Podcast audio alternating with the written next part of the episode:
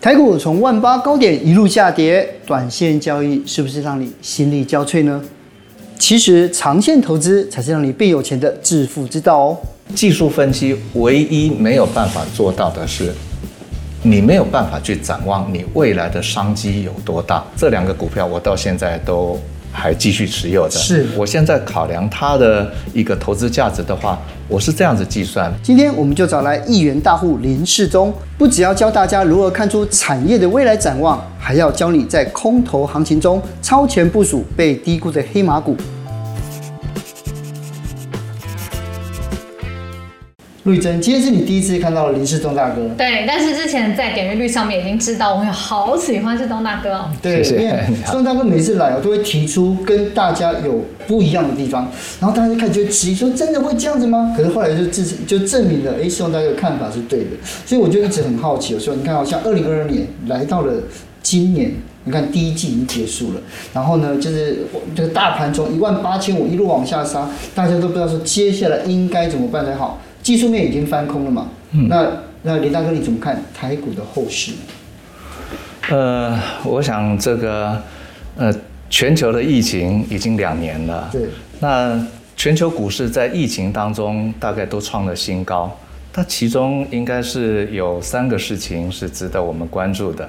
第一个就是，我想全球的股市人口因为居家上班啊、办公的关系，有的嗯可能没有暂时没有工作。所以，呃，全球股市的新开户数大概都增加了很多。以台湾为例的话，我们知道在一年当中增加了一百多万的股民，嗯、呃，这个大概百分比的话，大概有十几趴以上。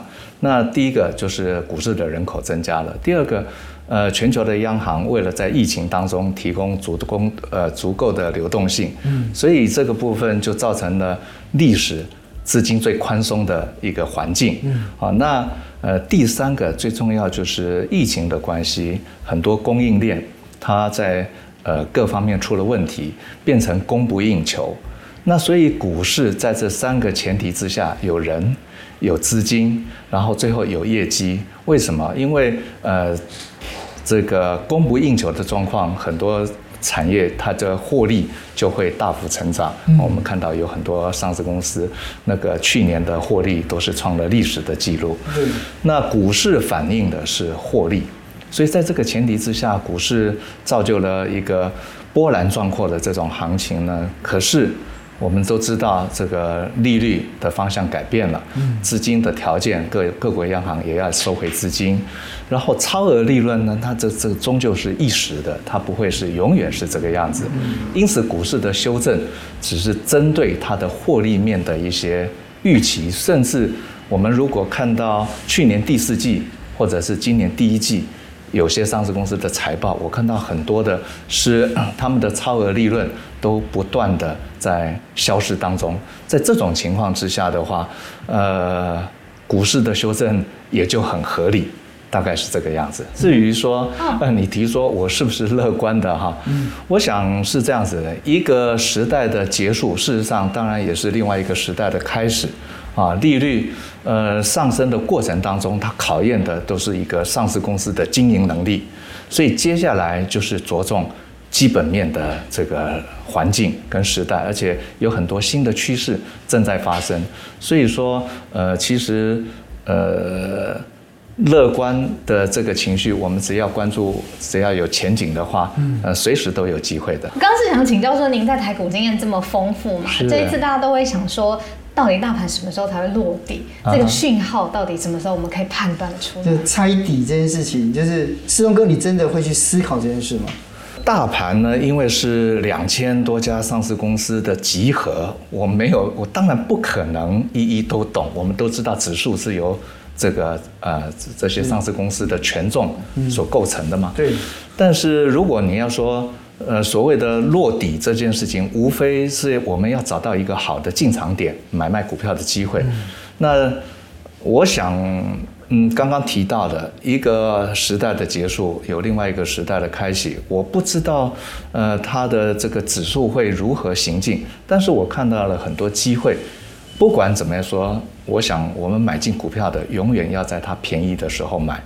因为资金的环境还有投机的气氛，现在在收敛，所以接下来股市考验的应该是每个公司它的获利的基本面，去对它的股价下修的股价可以得到支撑。这个支撑在什么地方？我的经验，呃，经常是本一比十倍或者是以下，会是比较好的、比较安全的一个。方式，在这样子的情况之下的话，就是我们就投资市场的话，就是当然我们就做多往往好的方向看，那也不要去猜底，对不对？也不要去做先底这件事情嘛。不过呢，因为呃大家都会想说哈，就是既然如此的话，那我们还是一样用稳当的投资，而且士东哥每次来都跟我们强调，长线的投资、长期的投资才是真正致富的王道嘛。那去年来上节目的时候，你讲到了这个就是这种能源工程的中定，是，然后还有在我在看您在上其他节目的。时候聊到的新路银建股。是，就这两股非常特别哦，就是后来我们就追我们我们制作单位去做了追踪跟回溯，嗯、发现从这士东哥讲以后到现在，它几乎它的表现都比大盘来的好，就几乎它的一路曲线往上，那大家就会好奇啊，当时一开始的时候，士东哥你是怎么样看到这两只股票的？呃，我们先讲新路好了吧，哈、嗯，呃，我想是因为呃。都市更新的这个环境现在已经成熟了。其实政府提都市更新已经十几年了哈。那因为过去有一些颠簸吧。那自从呃前两年都市更新条例慢慢上路了以后。这个产业就展开。我们知道围老啦、都更啦，在两三年前大家还很怀疑，可是现在到今年就有很多那个案件提出申请的盛况。嗯，那我当时关注的就是说，我看到像日本东京，他们都市更新进行了二三十年。嗯，那以台湾的整个这个发展来看的话，我认为这个产业的趋势也会有二三十年。都市更新这个趋势，它会改变台湾的营建业。的一个获利的方式啊，因为嗯，最早期我们 早期当时在整个城市发展的过程当中，都是营建公司购买了土地，盖了房子，然后让我们消费者去购买。嗯，那因此我们也在过去的这个经验里面看到，有些消费者他会买到品质不好的房子，哦，可是又因为没有专业。啊，当时在买的时候也无从判别，事后还有一些纠纷，而且一买了以后，一住了以后，这个如果买到不好的房子的话，品质不不好的话，你这个受苦受难可能是几十年的这个问题。那因此，在你这个都市更新的过程当中，什么意思？就是旧的房子它要翻新了，它改变了这个生态。为什么？因为接下来的地主其实就是消费者本身。嗯，我们是住户。假设我的房子旧了，我现在要找，呃，公司来帮我翻新的话，我第一个要找什么？我当然找品质好的，因为我过去受了苦了吧，对不对？第二个，我一定要找帮我的房子翻新了以后还能加值的，就是要有口碑的，嗯，有品牌的。那在这种前提之下，我看到了像新路，它旗下有大陆工程，还有大陆建设。这个金字招牌是。那大陆工程，它在台湾的口碑，它已经这个呃成立七十几年了嘛哈。那它的这个品质啊、口碑都是大家有目共睹的。呃，你看过去这两年，有很多各县市的指标案件啊，这个。不管是台北市的啦，这个甚至新竹的，连富邦建设他们要呃更新的一个案子，都是找大陆工程来帮他们做营造的操作。嗯，那所以这个部分就是说，它独特的地方，这样子的一个被需求的角色，嗯，呃，在未来的整个营建业的这个发展当中，我看到它会是一枝独秀的，在这个整个市占率上面。会成长的，要不然银建银建业老实说，它是一个成熟产业，要在大幅成长的机会并不多。那我看到它是有它一个特别的条件，嗯，啊，这是呃新路的这个事情，还有它旗下呢有另外一个环境工程公司，呃，就是新达环工。这个环境工程，它现在做的初级做的是水务工程，就是再生水啦，嗯，哦，或者是污水处理啦。那这些事情它也会带来，呃，因为 BOT 的关系，帮政府第一个是施工营造，接下来会有一二十年的营运期的一个管理费用，所以它也会有一个经常性的这个收入。那这种环保跟环境工程，呃，事实上以现在。呃，我们对于环境的认知的话，尤其是台湾水土保持啊等等，嗯，这些商机其实现在正在扩大当中。嗯，那新路在这个部分呢，它是呃等于是在这个业界表现的也是翘楚之一。哦，所以我看到这两个趋势，因此当时我就选这个公司作为我长期投资的标的。是我觉得它未来的呃整个营运前景至少啊有。五到十年的成长期，五到十年，对对对，嗯，呃，所以大概是这样子的一个背景。嗯，那第二个讲到是中鼎工程，对，能源工程。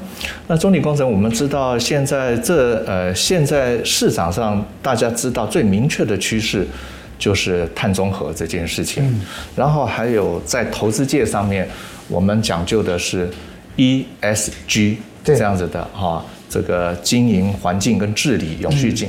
的一个这个前提，那这个部分呢，在呃带给中鼎工程的，它会是什么呢？因为我们对于这个气候变迁啊，气候暖化，你看像现在今天这个呃这两天的温度二十度左右，嗯，五月中了，我们过去很少经历过这样子的一个极端的气候，对，应该夏天了。天气这个温度很低，有时候冬天呢又有暖冬，所以这种气候极端的现象造成，就是说我们必须要先开始做的就是对于减碳环保这件事情。那减碳环保，它对于很多的企业，它的整个供应链，它从研发一直到回收，它都必须要重新来过，所以会有很多的新的建厂的工程。第二个。这个呃，电力大概在全球的这个呃，在碳的制造上面哈，电力大概占了百分之四十以上。嗯，那所以这个全球朝向绿能上面的一个改革的话，这个趋势也是如火如荼的，必须要是展开。那呃，像中鼎工程，它现在最主要的业务就是电力，在台湾目前呃。阶段性的这个是天然气的工程，长期的是太阳能、风力，还有未来的可能新的技术的这种能源工程。嗯、那这个部分是中鼎最擅长的，所以还有这个呃建厂的业务啦，像台积电的业务，嗯，还有台湾的半导体的业务，嗯，它这个科技部呢，在这两年都接到了很大的订单，所以这个部分的发展呢。对他来讲也是非常有利。那我们知道这样子的一个趋势，其实也是十年以上的商机。那我最喜欢的是，呃，为什么前两年我会看到这样子的公司？因为那时候没有人注意，所以它股价很便宜。而且那时候因为，呃，原物料通膨嘛，哈，呃，原物料高涨，所以他们那时候的获利有比较低低迷的状态。所以在这种时候，因为他们又便宜，然后接下来迎接新的时代，又有很长期、很宏观的机会。我是在这种情况之下找上这两个股票的。可是那当时，比如说呃，新路、新南或是中鼎，如果投资朋友想要。在现在这个时候掌握这一股投资的趋势，它要怎么跟上？股价还便宜吗？还适合跟吗？股价现在来讲的话，不是非常便宜，但是还便宜啊。我的角度，第一个，这个这两个股票我到现在都还继续持有的。是，我现在考量它的一个投资价值的话，我是这样子计算。比如说以新路来说的话，从今年的获利可以预期，明年开始。可能五到十年，它的配息能力会从每一股两块钱开始，那可能有一些还有成长的机会，长期五到十年还是有成长的机会。那如果是每年配息两块钱的话，以现在我对这个利率的要求，现在股价三十块换算回来的话，大概是殖利率还有七趴。但是如果说呃，当它的如果对它殖利率的要求是五趴的话，那就看每一个投资朋友觉得五趴满不满意。如果是五趴来算的话，它股价应该是四十块来起跳，应该是这样子来计算，会是比较合理的一个价钱。呃，对中鼎来说的话，我预期从明年开始，如果以今年的获利来看，明年可能开始每年会有三块钱以上的配息能力，嗯，而且。可能五到十年之间，它还是有成长的机会。那从这个角度来看的话，如果是我们用殖利率的角度，呃，五趴的要求来看的话，它的股价应该六十块。算是一个合理价钱。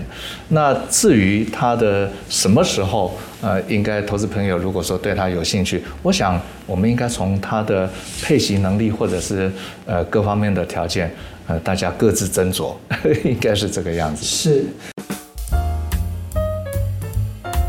下跟师兄哥聊到投资心法的时候，当然就是以长期为核心哦。嗯、可是呢，这个长这这这里面有一些细分出来很多个。我记得之前林大哥有讲到，就是说投资不能只看好消息，而且你要关注在那些集中在坏消息上面。哦，那坏消息为什么在你眼中是这么有价值呢？坏消息大概一般，我们还是要有分别了哈。坏消息它不能说是一个呃影响它长期营运结构的坏消息。嗯，我们一般来讲就是说，呃，坏的消息对一个公司它只是一个短暂性的影响，哦，或者是有时候对呃它的获利面会有影响，有时候。并不会有影响。我举个很简单的例子，就拿我呃这个手上有的这个新路的股票，嗯、当时我在呃前年买进的时候呢，后来它股价最高涨到二十七块左右，应该是在这个位置。然后呢，后来因为政府年底了，那整个房地产的热热况呢，那因此就引起了政府的注意。从那个时候开始，央行推出了很多打房的政策。那时候刚开始打房的时候，市场解读啊，就是说打房对于银建业当然是不太好了哈。那我刚刚也提到，呃，我看好新路不是银建业整个产业的这个问题，而是它。个别的啊，这个条件经营的利基，所以当时它的股价一度掉到十八块多左右。那这个时候呢，我那时候我记得那时候还有接受另外一个访问，我说如果是二十块以下的新路，还是非常值得买进的。所以在这个时候，我们举这个例子，后来它在这个二十块以下到十八块的过程当中，也足足走了好几个月。那现在我们现在看到的就是说，它现在又回升上来，而且还创了新高。举这个例子就是说，政府打房，当时呃政府也是有宣示说，其实它打击的是炒房，而不是打击房市。那因此，呃，我们在这个判断，我们都知道，政府的施政的目的是受人民的委托，它行使它的一个公权力。因此呢，政府在制定任何政策的时候，不会是为了要让产业的发展不利，嗯，而一定是要促进产业的发展有利。甚至这个产业，我们都知道，食衣住行，住宅是我们的民生产业。如果对产业发展不利，当然影响到我们每一个人的生活，那政府，呃，执政党就会失去选票。所以我在解读这个事情的时候，我会觉得就是说，呃，在那个时机之下啊，是一个这个，嗯，我认为还是对新路来说，甚至是一个利多。因为它在整顿整个市场的次序，对于优质的公司的发展、长远的发展，其实是更有利的。嗯，这样子解读坏消息里面的黄金。是是是。嗯，那讲到投资心法，其实很多人会说他们想要看财报，然后再看营收来决定他们的投资。可是您曾经讲过，你根本一点都不在意营收，而且您做的方向很多时候是跟法人相反的。那所以这个怎么看基本面做操作，有没有几招也可以跟我们分享一下？呃，其实呃不注意营收，呃是这样子说，就是说，因为我喜欢在呃一个产业它是在发展并不是很好的状况之下，提供了很便宜的股价，我喜欢这样子的一个呃呃股票的价钱。那当然，它面对未来我研判有好的机会的时候。这个时候，呃，它会从低估的股价，到未来产业发展，当大家发现它是呃营运状况良好的时候，它会回到合理的股价，甚至到产业热况的时候，它会有高估的股价。一向股市都是在超跌跟超涨的过程当中来来回回嘛，哈。那因为我看的是比较长期的趋势，因此在第一个阶段的时候，经常是它在。营收跟获利面表现不好的时候，才会有便宜的股价。嗯，这个时候不用太关注它的营收的表现啊，是这个意思。嗯，当然，它当它一切的反映到好的阶段的时候，我们当然要随时关心股价是不是超涨了啊。在这个时候，那是又是另外一个阶段。呃，所以我我的意思就是说，在初期关注的时候，呃，因为它的趋势很长，我们对于它未来的把握度很高，所以在这个阶段可以不用在意它的营收数字。嗯嗯啊，大概是这样子的一个前提。是，可是听你呃师兄大哥这样讲，我就知道，就是说，实际上你在投资市场的时候，你是用一种非常高的敏锐度。去去去贴近市场，是。可是，一般的散户他们其实没有这样子的素质，因为或者是因为在股海的在股市的时间不够嘛，所以他们没有磨练出那种直觉。那在这样情况之下，所以他们为什么会很依靠？尤其是很多很多呃理财的小白，嗯，或者是在进到这个投资市场里面，大概三五年左右，是最着迷在技术分析的。那关于技术分析这件事情，施东施东哥你怎么看呢？我们都知道技术分析它是一个统计图表吧。嗯。啊，那呃，在我在操作的过程当中，我的心得是，技术分析它提供了给我们历史的经，它的一个整个过程，嗯，股价它反映的是过去的历史，可是我们在寻找的呃投资机会都是展望未来，技术分析唯一没有办法做到的是，你没有办法去展望你未来的商机有多大。一样是一个技术分析的底部，嗯，但是如果我们不知道它的商机有多大，它可以造成有多大的机会，那个商机在获利面上面回馈回来，会给上市公司我们投资的公司有多少的获利机会，这件事情是技术面上面没有办法提供的。那我们在讲说，呃，这从报纸上面找趋势这件事情是。呃，必须要每天做的，时间久了，其实当然就知道趋势了。嗯啊，比如说我们看到这个农民啊，他们种种田种很久了，他自然知道天气呢啊是怎么样一个变化，怎么样是呃这个作物会怎么样会生长。嗯，所以这些个经验，所谓的趋势这些事情累积起来，呃，都是呃每天关注，嗯，然后。呃，长时间自然而然就可以累积出来。嗯，那我们常常碰到有很多投资朋友常常在讲，有一个大涨的股票，我经常买进了以后，然后呢，呃，很早就把它卖掉，都没有赚到一个很大的一个一个这个机会哈。那为什么会产生这种问题？就是因为对于它一个上市公司所面临真正的商机有多大，没有一个。指标性的看法，所以这些个成就都是都要来自于基本面，还有对趋势上面有感应，才有办法做得到。嗯，是我们常常在讲，在这个市场里面，呃，卖股票是最困难的，要卖在好的价钱。可是要卖在好的价钱，你一定要知道的是这个趋势它到底是长的是什么样子。所以，呃，简单的讲就是说，基本面的关注这个部分。